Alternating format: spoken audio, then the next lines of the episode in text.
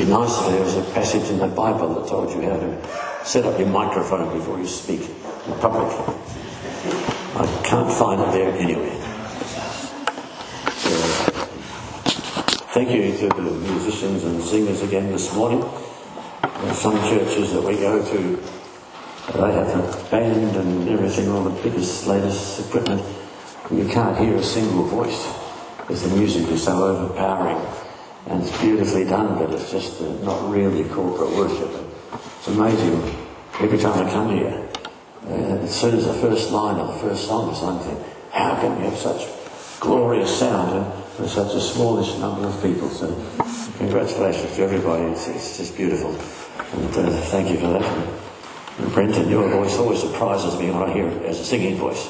It uh, sort of sound like a speaking voice somehow, but it's beautiful. And, uh, did I miss something there? yeah. Well, last week uh, we talked about uh, um, Colossians chapter 3, the first few verses, and we're going to. What did I do with the control? No, I, I had it. Must be down there somewhere. There it is went to pick up my phone, but that wasn't going to do the job, was it? so, I'm going to talk on this topic this morning dress your best. Dress your best. You where does that come from? Well, it comes from this passage in Colossians chapter 3. And if you have your phone or your Bible with you, of course, you can check there and make sure we get it right. But here it is from the English Standard Version. Put on then, and before I go any further, the word that Paul uses there for put on uh, is uh, exactly the word you would use for putting on your clothes. It just, it just means exactly, just simply put on, but it's used in the context here. Get dressed. Clothe yourselves. Put on then, as God's chosen ones, holy and beloved, compassionate hearts, kindness, humility, meekness, and patience. Bearing with one another, and if one has a complaint against another, forgiving each other, as the Lord has forgiven you, so you must also forgive. And above all these, put on love, which binds everything together in perfect harmony. So would you pray with me, please?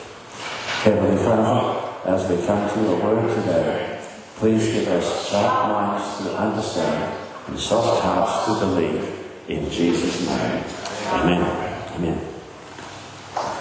Now, I want to begin by just picking up the theme we had from last week. Simply know who you are. And last week, remember how the apostle said how we have been put to death with Christ, we've been buried, we've been raised again into newness of life. And he follows that same thing, but takes it a bit differently this time. Once again, he tells us uh, what is always comes before what it ought to be. So who we are comes before what we do, putting it in more simple terms. And that becomes very clear as we go along here in this passage. So he says, put on there, and the first thing he says, as God's chosen ones. In other words, you are chosen. This is uh, one of the great and wonderful truths from the New Testament of who we actually are. We are chosen by God. And uh, that's, um, uh, there's been a lot of debate about that because people say, what about free will? What about this? What about that? But I'm not going to go into that this morning. That's a big and exciting subject. But what is exciting today that God has chosen you and chosen me. And I don't know about you, but sometimes in my, in my more somber moments when I look at my own life, I think, God, you chose me? You know, I think of all the people I know who are so much more talented and have such better voices and they've got better this and better that, and, and why not them? And it's, um, it's just one of the wonders of God's grace and love that He, he chooses us. We are chosen by Him.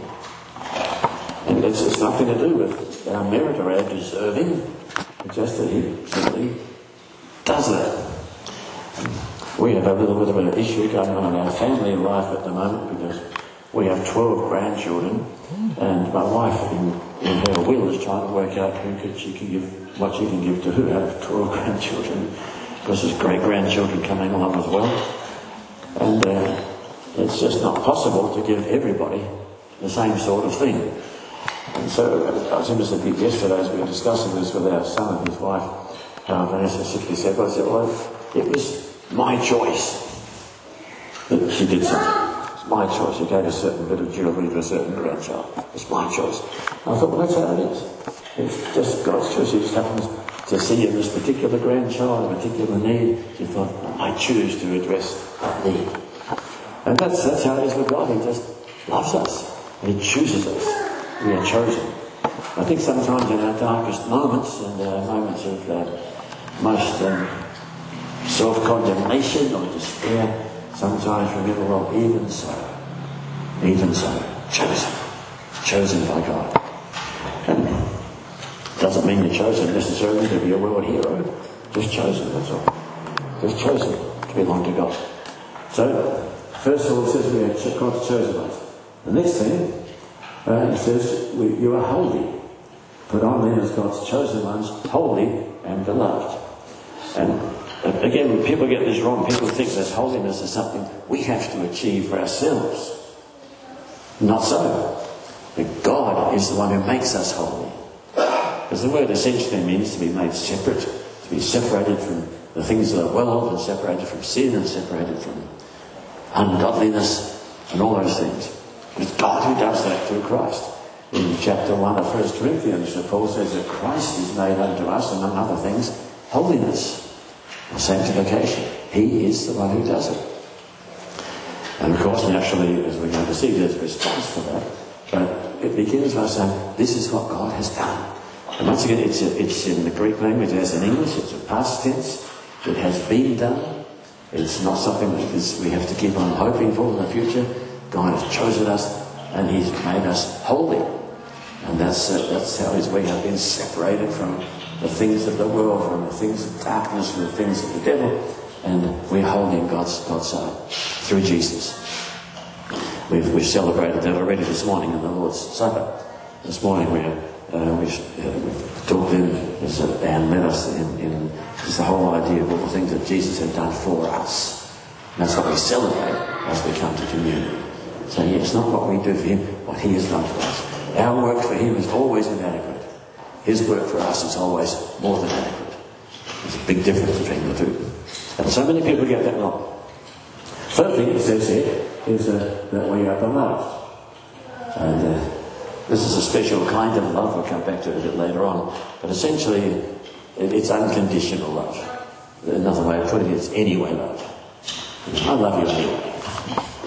You may have really mucked up this week, but I love you anyway. You may have, uh, you may be ugly, but I love you anyway. I try not to look at anybody when I said that one. Um, uh, you may be skinny, I love you anyway. You may be fat, I, I love you anyway. You may be very intelligent, I love you anyway. You may be an idiot, I love you anyway. That, that's, that's God's love. It's, it's, it, doesn't, says it doesn't matter. Now, it's not always easy for us to replicate that. We'll say more about that later on, perhaps. But those three things that, that God uh, has chosen us, that He's made us holy, and He loves us. And we are His beloved ones. So, I thought before we went any further with that particular thought, we might have a look at an old hymn that I'm sure most of you have heard or know sometime or other. Jesus loves me, this I know, for the Bible tells me so. Little ones to him belong. They are weak, but he is strong. Yes, Jesus loves me.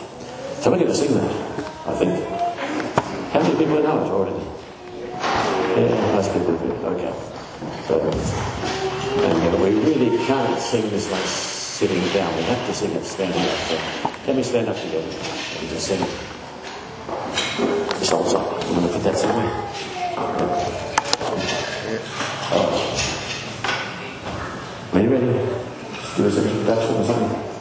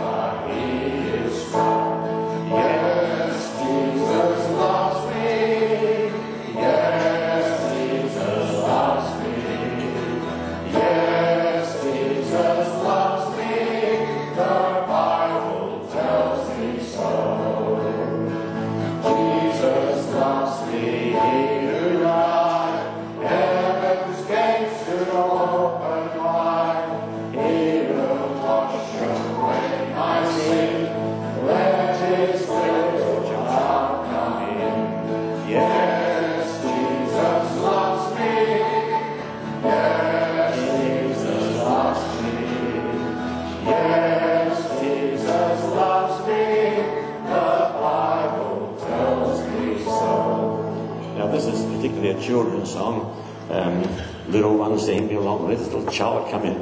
But I think in our hearts and minds we have to have that kind of attitude about ourselves sometimes, that we come to him as children, as little children who are, have nothing to offer. You know, kids, they've got nothing to contribute. They, if little, small, they, they, they can't do very much it's of any value uh, in adult terms, but you love them as parents.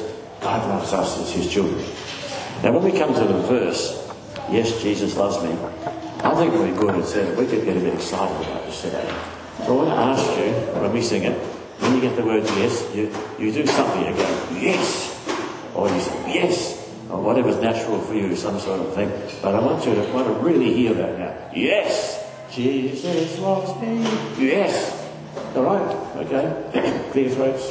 Okay, I'm going to sing verse 1 and verse 3. Just those two verses. And at the end, you need to watch me because I'm going to slow it down at the end. Okay, first 1. Jesus loves me, this I know, for the Bible tells me so. Little ones to him belong. They are. Are you ready now? Come on now. Yes, Jesus loves me. Come on, here again. Yes, Jesus loves One more time. Yes, Jesus loves me. The Bible tells me so. Verse 3. Jesus loves me, He will stay close beside me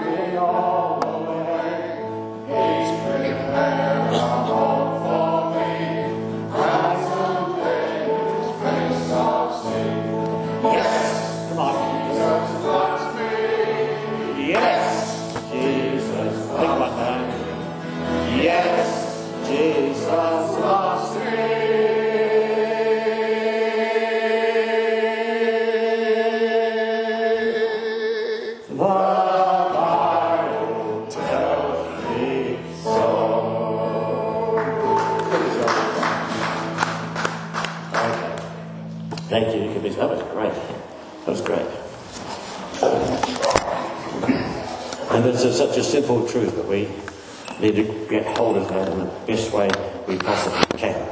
All right, now. So, remember how the apostle says, uh, because you're chosen, because you're holy, because you're loved, then he says, put on them. Put on. In other words, be dressed in your best. Now, I preached on this passage in an African church in Sydney on occasion, so I had this slide especially prepared for the African congregation. I thought, and I was going to change it, and I thought, actually, she looks pretty good. Dress in your best. And uh, I was just thinking, how we dress actually uh, always has a message in it. How we dress. So, uh, I remember a pastor friend of mine many years ago, uh, when he went to the beach, used to wear a suit and tie. And I remember sitting on the beach with my our kids, and there's this pastor a bit further down the beach, black trousers, white shirt, black tie, black jacket, sitting on the beach, black shoes. And um, I thought, there's a message there somewhere. I'm not quite sure what it is, but I think he was saying, you know, I'm, uh, I'm so holy and righteous, you know, I've got to dress. Well, it was, anyway. Um, I think another time when we used to have a little shop out at Magill, which we didn't really, there's a whole story behind why we were there. And we used to go down to Clarendon, down here in the hills, on, uh, and, and get a whole lot of country baked bread, what we could sell on Sundays. And the, um, uh, in those days, it was illegal for the big bakeries to bake in the city on Sundays. And so then, uh, well, you get fresh bread, go to the country and bring it back, which I did. I remember a representative of the Tip Top uh, bread company came in to see me. I see us one evening, about seven o'clock at night after know, normal business hours. And he wanted to discuss uh, this matter that we were selling, this country bread, this bit of their bread. And he had this big discussion. But he came in dressed in overalls. And I could not believe that he was actually a Tip Top representative. Because his voice was saying, I'm here from Tip Top and. But his overalls were saying, I've just been fixing my car. I've just been working in the garden or something. But there was a message in how he was dressed that said was contrary to who he actually was. Um, and then the little things like, uh, I remember going to a lecture at the university when I was there as a youngster, and Sir Mark Oliphant was invited to come and, and bring an address. And he was a scientist, uh, he was governor of South Australia at that stage. And while he was speaking, I was sitting near the front, he, his, the bottom of his trouser leg was tucked into his sock. It wasn't supposed to be, it just was. And the only thing I remember about that address that night is what I just told you. his trouser leg was tucked into his sock. So how we dress does have an impact. And so if you want to speak at a youth meeting, you don't usually go in a suit and tie. On the other hand, if you want to speak um, to a, or go to an event at Parliament House or something, you would wear a suit and tie. Your dress is, it, it conveys a message. And I must confess, sometimes in churches I go to and I see young people on the stage and they've got holes in their jeans and they've got thongs, some, I mean, holes in the wrong place, I mean. And, uh, uh, and I think, what is that saying?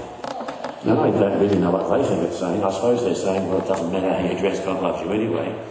But to me, I think they're saying, I don't really think much of you people, so I dress how I like. And I don't know. But I think we need to think about how we dress. Which leads me to the big thing here, so is how we dress spiritually. But before that, and you'll see why I'm doing this, I wonder if you can tell me today whose dress here, and it can be one of the children or one of the adults, whose dress here today actually stands out. And there's really, really, really, you need to look around at this.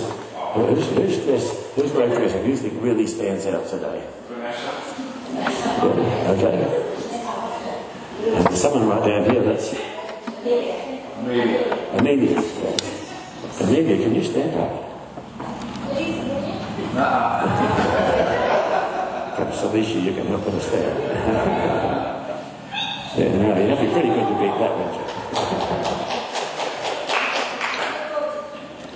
There we are. Yeah, very good. Amelia, you look really beautiful. Mm-hmm. okay, so we got two cat. Any of men, any strange shots might be? No, I don't think so. Oh. Kingston. Stand up, Kingston. oh, yeah, pretty good. Right. Okay. Okay, so now uh, the big point about all this is that the apostle here was saying that we need to put on different sorts of clothes. In other words, not just physical clothing, but clothing also which conveys a message. And so, this is put on then as God's chosen ones, holy and beloved, and there's seven things. Okay? Because you were chosen and so on. So, but before, before we come to the seven things, compassion of hearts, kindness, unity, meekness, patience, bearing with one another, I need to say that the, the word put, the verb put on in Greek text is, it means put on once for all. Now, you wouldn't normally dress like that. If, if, any of us came here today dressed in the same clothes we had last Sunday, we'd never change in the meantime. Uh, most of us would think, wow, it would not be good. But this is different. These spiritual clothes. Not time to clap yet. Clap when I finish. These spiritual clothes, once we put them on, they stay on. Stay on. It's not something put on today and take off tomorrow. They stay on. We intend to that all the time. So it's uh, this is an imperative, and it tells us this is what uh, you should put these things on. So because of what God has done, God has called us made us holy, loves us because of that. Therefore, we then do this. So the indicative becomes the imperative. The, what we are then becomes what we should be. So we have these uh, seven things here, six things, I think, that we, we should do. All right, so let's look at them just quickly one by one. Our first one is compassion of hearts. Well, now that is a, a uh, genteel um, modern English translation what the Greek text actually says quite literally is put on bowels of mercy. Now, we look at that and think, what? There's another place in one of Paul's letter to the Philippians where he says, I love you all with the bowels of Jesus. And we say, what? What do you mean? And of course, the modern translations don't say that anymore. Um, Because can you imagine Faye and you and Philip are falling in love and you go out one night and the moon's shining, it's a beautiful starry night, and Philip looks into your eyes and he says, Oh Faye, I love you with all my bowels. What would you think about yeah. But in actual fact, that's probably true. Because we so we say, I love you with all my heart. Um, and Paul says, you know, I love you with the bowels you. We'd say, well, my heart goes out to you. But in actual fact, the heart doesn't have that sort of feeling. The heart feels, but it's different. You, if you have heart problems, you feel it. It's the way you feel emotion and compassion is down here, in what we call the viscera, the kidney area, the, the bowel area. And so the New Testament writers, they just told it as, as it is. But what it means is a deep-seated feeling. It means that a compassion that really touches you. I was walking uh, home from, uh, I was walking rather to the railway station from the mission where I taught and uh, preached in Sydney to the railway station. And uh, as I walked into a department store just on the corner of Big W store just across from the station, uh, I saw those chocolates out on special, so I went in and I bought two chocolate bars, $2.50 each, 200 gram bars, it was pretty good. And I paid my $5, got these chocolate bars. And then I remember that as I walked in to the shop, seated on the footpath outside was an Aboriginal with a banjo, trying to get some money by just strumming his banjo. And I suddenly felt this deep, deep sense of, pain in my, my tummy and my bowels. I thought, I've just spent $5 on something I didn't need and he's a man who probably needed that five dollars a lot more than I did. And I began to feel for him. And so, motivated with compassion, I raced back out to the front of the store and he'd gone. And I walked right around the shop in the corner. I couldn't find him anywhere. And I, I, I was really upset that I'd just missed on this silly little thing of just not being sensitive. And Paul would say, put on, bowels, put on the compassionate heart. Because the problem was then that because I knew I couldn't really, I shouldn't have really had that chocolate, I couldn't eat it. And so I took it home, and every time people came to visit, I said, Would you like a chocolate? Would you like a chocolate? and it took ages, it took weeks and weeks to get rid of that chocolate. Uh, and it was, so I had to have a chocolate fast then for several weeks before I could get, eat any, because I, I, I, couldn't eat that one. That one. And I couldn't throw it away, that would have put no value on it. So I learned a lesson there about compassion, just feeling compassionate on people who are in need. So Paul says, put that on as part of your clothing. Put on compassion, put on hearts of compassion. Right, the second thing he says is uh, kindness. Now, you all know that Jesus is called the Lord Jesus Christ. One of the early Roman writers, uh, writing a report for his superior governor, uh, was trying to describe who Christians were, and he said, Christians worship uh, Jesus Chrestos. And he spelled the word Christ with an E as it is on the screen there. And what he said was that really, see, Christos means anointed one. What he said was that uh, Christians worship Jesus Chrestos, Jesus the kind one. Now, he was wrong, and yet he was right. He was wrong because it, was Christos. He was wrong because Jesus is the kind one. And so be a follower of Jesus is to be kind as he was. And kind's a hard, hard word to define, really. Uh, I, I, think it probably means something like gentleness in practice or goodness in practice, perhaps. Um, something like that. Where, but I guess, simple terms, just doing nice things to people. Just being helpful to people. Being kind to those around who will benefit if we treat them nicely and treat them, treat them kindly and treat them well. So he says, put on kindness. Okay, and then next one, put on humility, or humbleness of mind, one translation puts it. And humility, of course, is another big one. So if we're going to be putting on the clothing of the Spirit, then uh, humility is going to be part of that. You've all heard about, I think, going to the guy who one was given a medal for being the most humble person in his church. And then they had to take it away from him because he insisted on wearing it.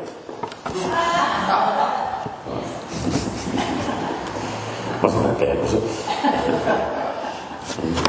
but, but humility doesn't draw attention to itself. It doesn't seek praise or recognition. Uh, There's none of that.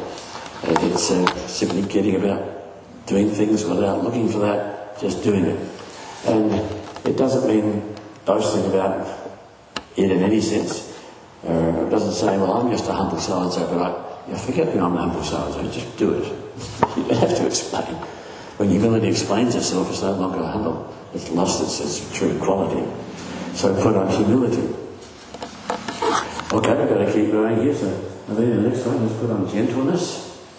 Um, so just consider how, I think if we think about gentleness, probably we tend to think of it as more of a maternal or a feminine quality. And yet for many, many years, we would introduce uh, a welcome congregation or meeting by saying ladies and gentlemen. And suppose uh, gentleness then is a quality for male as well as female. I remember as a little five-year-old saying a prayer that my mother taught me, gentle Jesus, and mild. I learned later on that he wasn't always gentle, and mild, but was, as far as I was concerned, he was then. And, uh, and uh, pity my simplicity. What's the next line? I forget. I didn't understand it. I knew, knew idea, but I thought I was saying petty, pity, mise, and placidity. What mise was and what placidity was, I had no idea, but I said it anyway. Uh, in my simplicity. Uh, the, the, the, gentleness, gentleness, quality of Jesus, and also uh, a quality that we put on in our lives. So we deal with people with gentleness. I think I mentioned last week that there are in our society today lots of groups who are protesting about this and that, and many of them no doubt feel they have a good cause. I'm sure they do. I'm sure many of them think that they're fighting for a righteous cause. They, they think they're doing a good thing. But so often there's a lack of gentleness about it. It's so often abusive and, and almost and sometimes violent, and it doesn't bear the marks of the Saviour. Uh, we're not, where gentleness is a quality of his life, quality of our life. All right? And then there's patience. Oh, didn't mean to go that far. When I get back? Yeah. There's patience. I put the Greek word there for that. Again, uh, just because it maybe just the first part of the word macro, we have that in English. It comes in lots of English words. And what does it mean? Long, stretched out, you know, big. And thumia comes from the word for suffering. As a macrothumia is quite literally long suffering. And it's quite literally what it means. To be willing to suffer for a long time, if necessary. And uh, just to put up with it. That just simply, I can't put it any simply, that's just simply what the word means. And so, if we're going to put on um, this word, uh, what we put it there as patience, then long suffering would be is quite the literal translation. There's another word for patience which means perseverance, but that's a different word. But this word just means simply long suffering. Um, and uh, the trouble with this one is that sometimes you don't have any choice about it. Things just go wrong. And uh, you just have to sometimes just put up with it. So, uh, you know, I'm talking to the right people? so, I mean, but, but seriously, uh, a lot of people put up with long suffering because you just have to. And so, but this word means that you can deal with it either way. You can either get very angry about it, or you can be peaceful, trusting about it.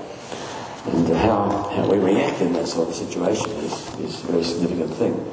How do we deal with, with suffering? How do we deal with pain and disappointment? Um, how do we deal when, when things don't work out? Um, I won't be too specific there because people have all sorts of different issues.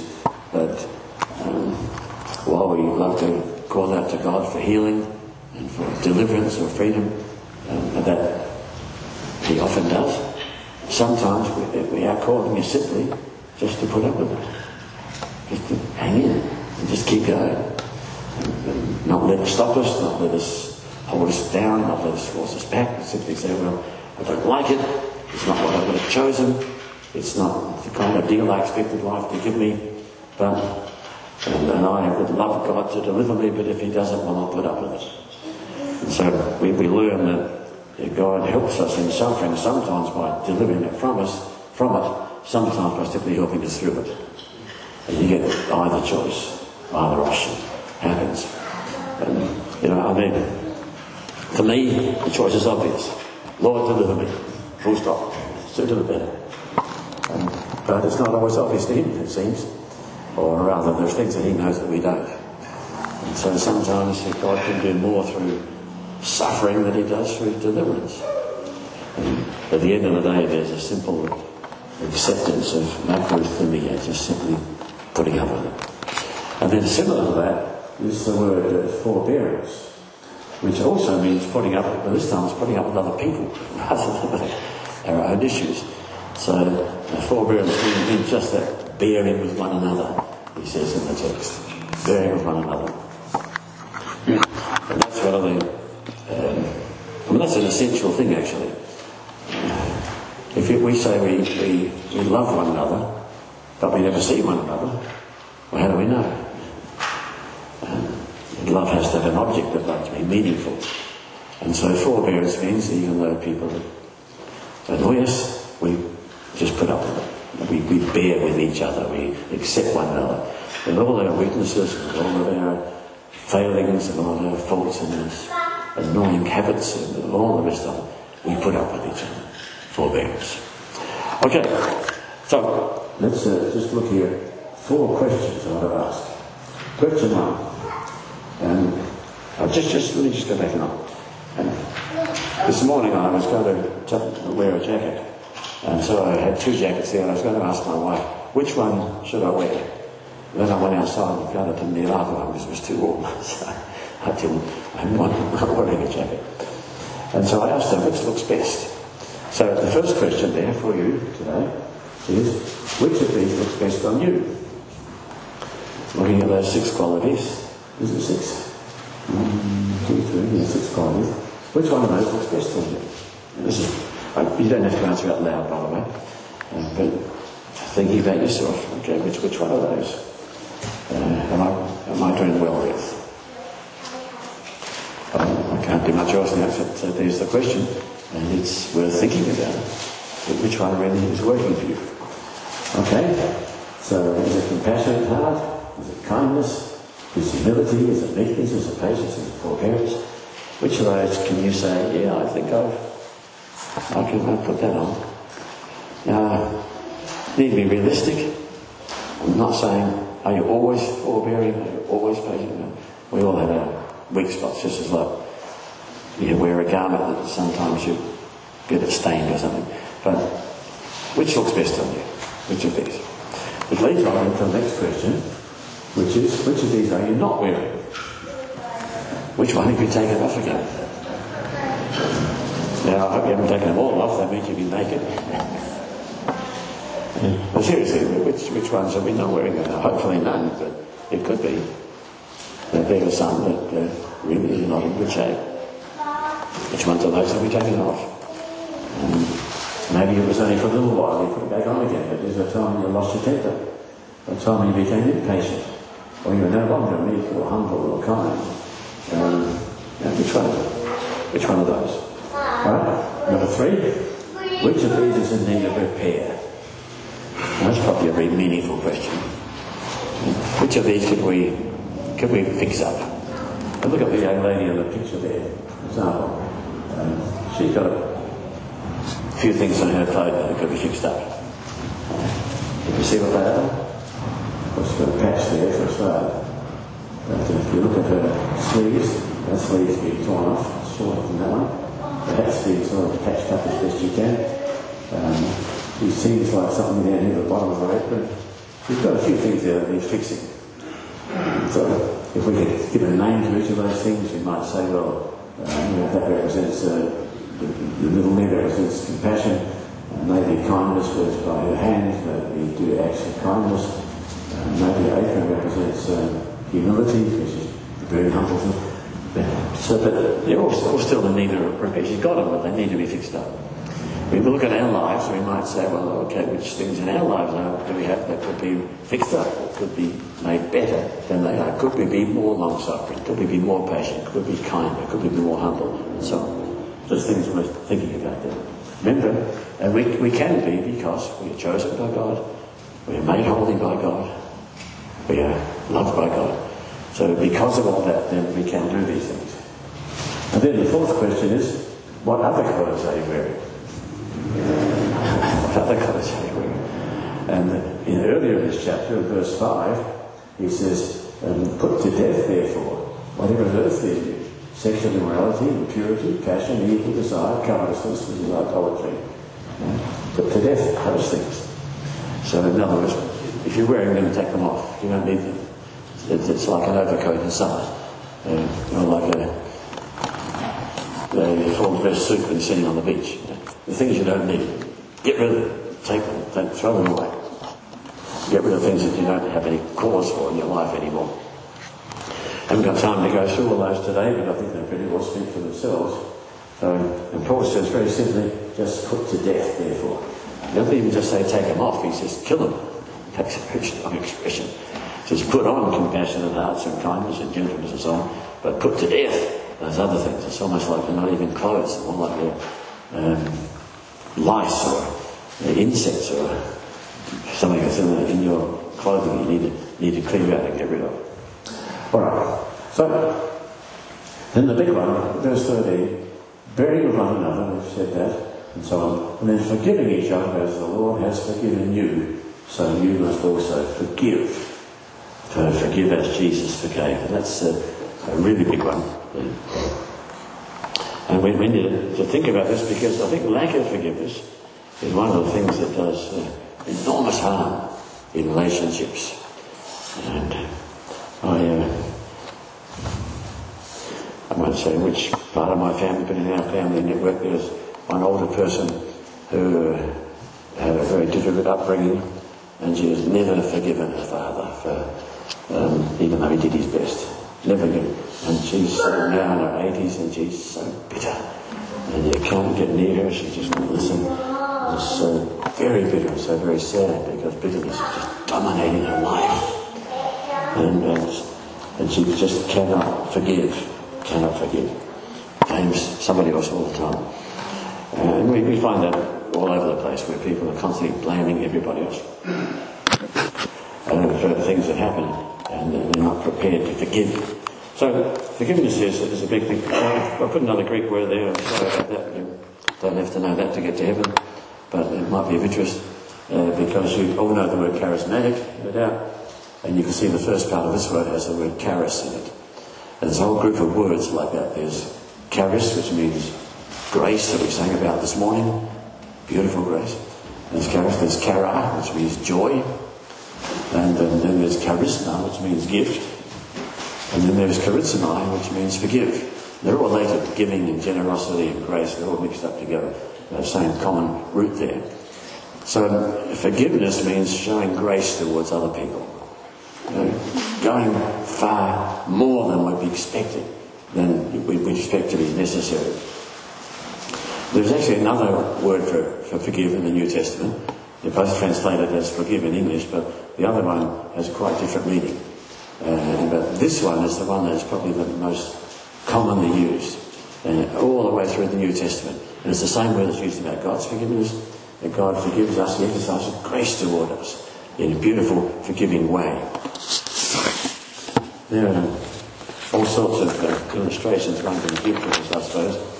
Um, I want to show you a picture on the screen. Now, you may remember that black and white picture at the top. It's uh, the story of uh, a young lady Phuc uh, in Vietnam. In 1972, that little nine-year-old girl you can see there was outside of her home in her village in Vietnam when she saw an aeroplane getting closer and closer, and then the plane drops four bombs. And then she says, I saw a fire everywhere around me, uh, all over my body, especially my left arm. My clothes had been burned off by the fire. Was napalm, in fact. She said, I still remember my thoughts at that moment. I would be ugly and people would treat me in a different way. Um, I lost my consciousness. Several days after, I realised I was in hospital. I spent 14 months and had 17 operations. Like a nine-year-old girl. A horrific experience. It was a very difficult time for me, she says. When I went home from the hospital, our house was destroyed. Not only had she been personally burned so badly, the house destroyed, and uh, we just survived day by day. Although I suffered from pain, she said, itching and headaches all the time, the long hospital stay made me dream to become a doctor. But my clothes were cut, my, my studies were cut short by the local government. They wanted me as a symbol of the state, so I couldn't go to school anymore. They wanted to use it. The anger made me, uh, it was like a hatred as high as a mountain. I hated my life. I hated people who were normal because I wasn't normal. I wanted to die many times. Then she says, I spent my daytime in the library to read a lot of religious books to find a purpose. One of the books I read was the Holy Bible. In Christmas 1982, by this stage she's 19, I accepted Jesus Christ as my personal Saviour and was an amazing, it was an amazing turning point in my life. God helped me to learn to forgive, the most difficult of all lessons. Didn't happen in a day, it wasn't easy, but I finally got it. Forgiveness made me free from hatred. I think I've got this on the screen. Um, yeah, forgiveness made me free from hatred. I still have many scars, she says, on my body and severe pain most days, but my heart is cleansed. Napalm is very powerful, but faith, forgiveness, and love are much more powerful. We would not have war at all if everyone could learn how to live in true love, hope, and forgiveness. And just a remarkable story of a young woman who had every reason you could imagine for being bitter, being full of hate and full of anger, but yet through Jesus she finds forgiveness. And so that's what Paul says in his list of things we should put on. So this is, this is number seven now, forgiving one another. And yet there's one more. And this is the finish for this one. This is above all, put on love, which binds everything together in perfect harmony. We come back to where we started with unconditional love. But God loves us with unconditional love, and then He calls us to love each other with that same unconditional love.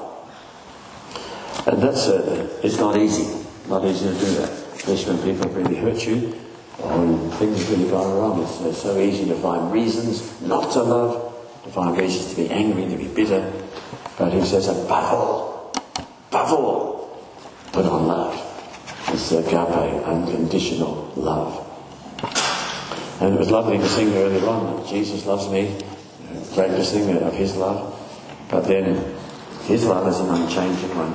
And now he says to us, now, now you, you love one another. You love one another. You love one another. And that's the challenge and the calling we have. And uh, I'm thinking of the, little, uh, the, the young Vietnamese girl, how she said that everybody forgave and everybody loved. There'd be no war. And you have to say, what if in Australian society now, if people really did accept the love of Jesus and began to show his love through our society. There's so much bitterness and anger around at the moment in some quarters. You think, oh, why can't people just love each other? Why can't they just forgive? Because they don't know. We as a nation have basically turned our back on the gospel. And so we have people now trying to do it all in other ways. But if people, people only believed. And imagine if everybody got dressed in the way that Paul talks about here today that we all dressed like that and our lives were marked by forgiveness and hope and love and kindness and gentleness. These were the qualities. I think we all agree that what a different society would be. So, all we can do is say, well, we might not all be military leaders or political leaders or entertainers or media personalities. We might not have the opportunity to do those things, but the one thing we can do as individuals is simply get dressed in the best way we can. Um, as a local church, the same thing. And I think people coming here, if they would come, would certainly find a sense of those qualities. They would find love and acceptance and forbearance here, which is how it should be, but it is as it happens. I, I remember as a kid being in a local church where uh, they made me a junior deacon at the age of 16. So I went to my first church members meeting, and I was shocked. You see, guys getting up and shouting at each other across the room. And I just, and I thought, what? I guess I just was simple enough to believe the Bible. you don't do that. But you love each other. And here's these senior people in the church shouting at these two men having this big party at the church meeting. I thought, oh my goodness, what is this? And uh, then later on, many years later in Sydney, we had an incident where we had to have discipline, With discipline on one of our leaders, and there was a lot of concern about that. And again, we had a special members meeting, and some of the men, one of the guys stood up and he swore at me. I didn't even know who he was. I don't think he ever came to church, but he heard there was a members meeting, so he came. And he got sworn at in a members meeting.